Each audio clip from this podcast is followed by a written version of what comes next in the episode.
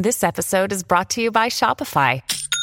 Forget the frustration of picking commerce platforms when you switch your business to Shopify, the global commerce platform that supercharges your selling wherever you sell. With Shopify, you'll harness the same intuitive features, trusted apps, and powerful analytics used by the world's leading brands. Sign up today for your $1 per month trial period at shopify.com slash tech, all lowercase. That's shopify.com slash tech.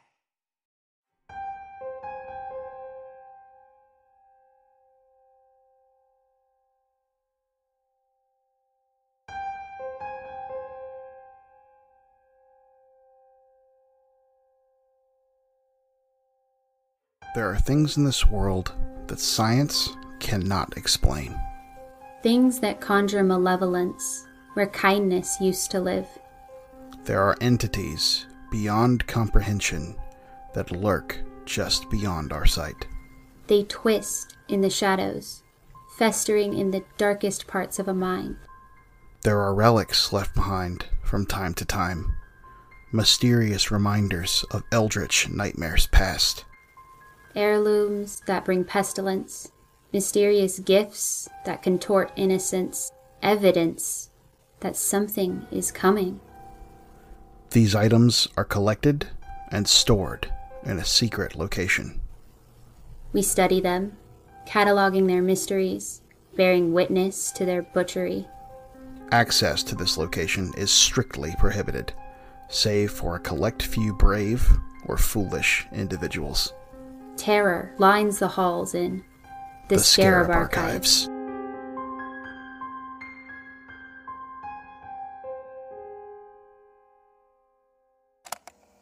Case file P 0965, designation the camera.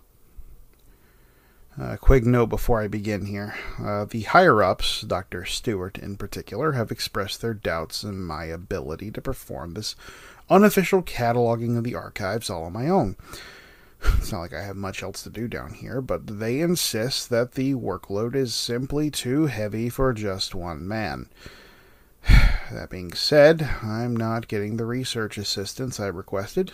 No, I'm getting an intern. So, on top of everything I'm already doing, I have to babysit now as well.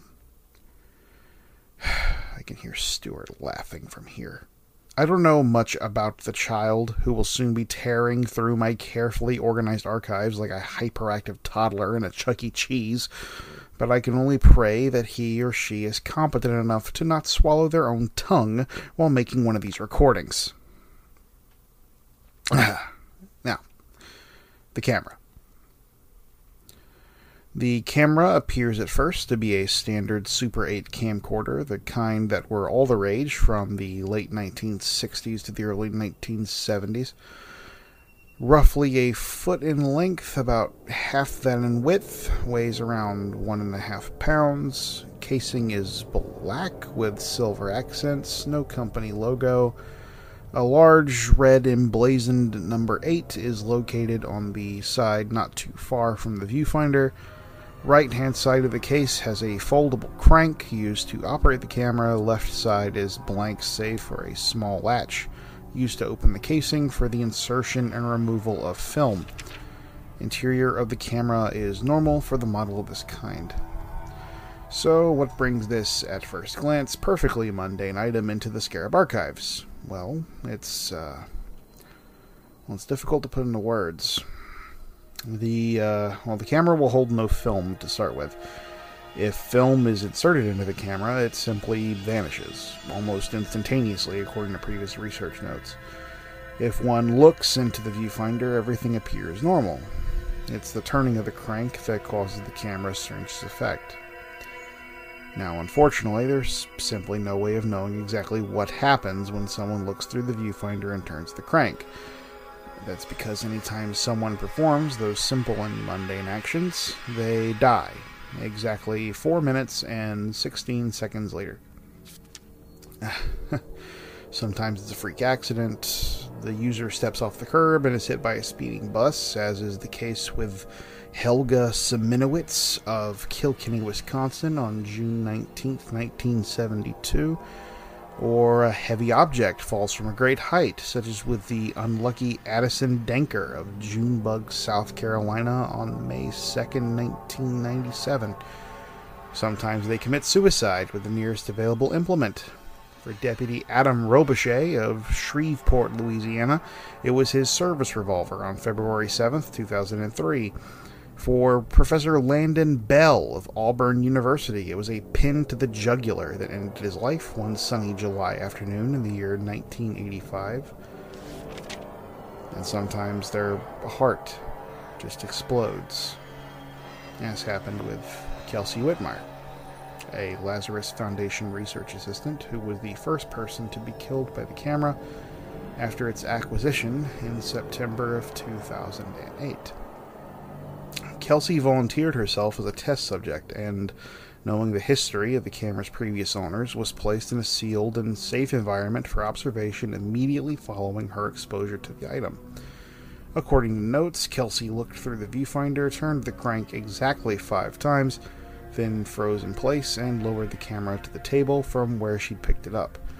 She was ushered into the padded observation cell and watched. For four minutes, exactly, she stood there motionlessly and silently. At four minutes and five seconds, she smiled. At four minutes ten seconds, she said one word Anubis Sayab. At the 4 minute 16 second mark, she collapsed. Medical saw to her at once, but the poor girl was already dead. The autopsy revealed that her heart had just popped like a balloon.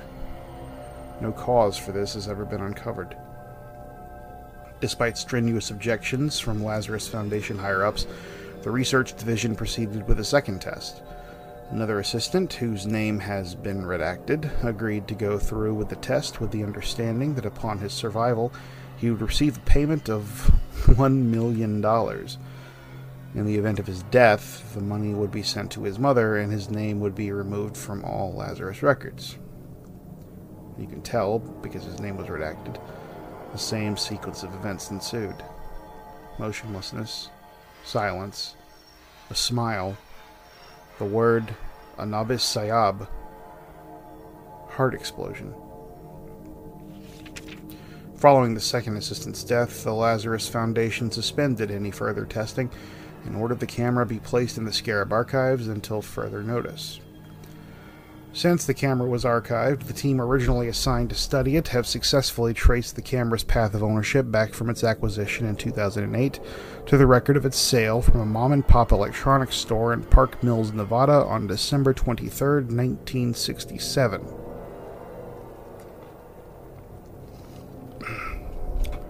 There is no record of how the store acquired the camera for sale, but Records show it was purchased as a last minute Christmas gift by one Maribel Dawkins for her young nephew Harold.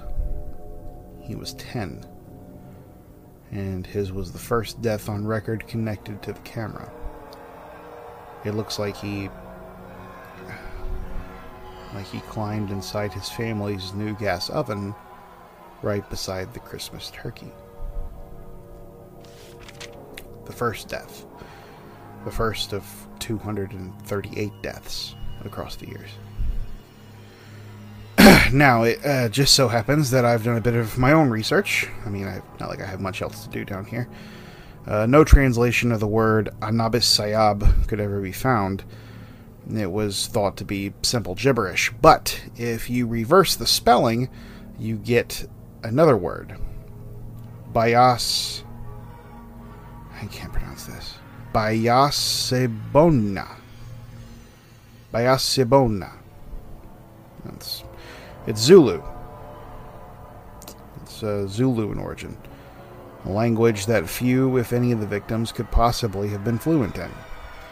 And it translates not to, as a word, but three words. A phrase. Bayasebona. They see us.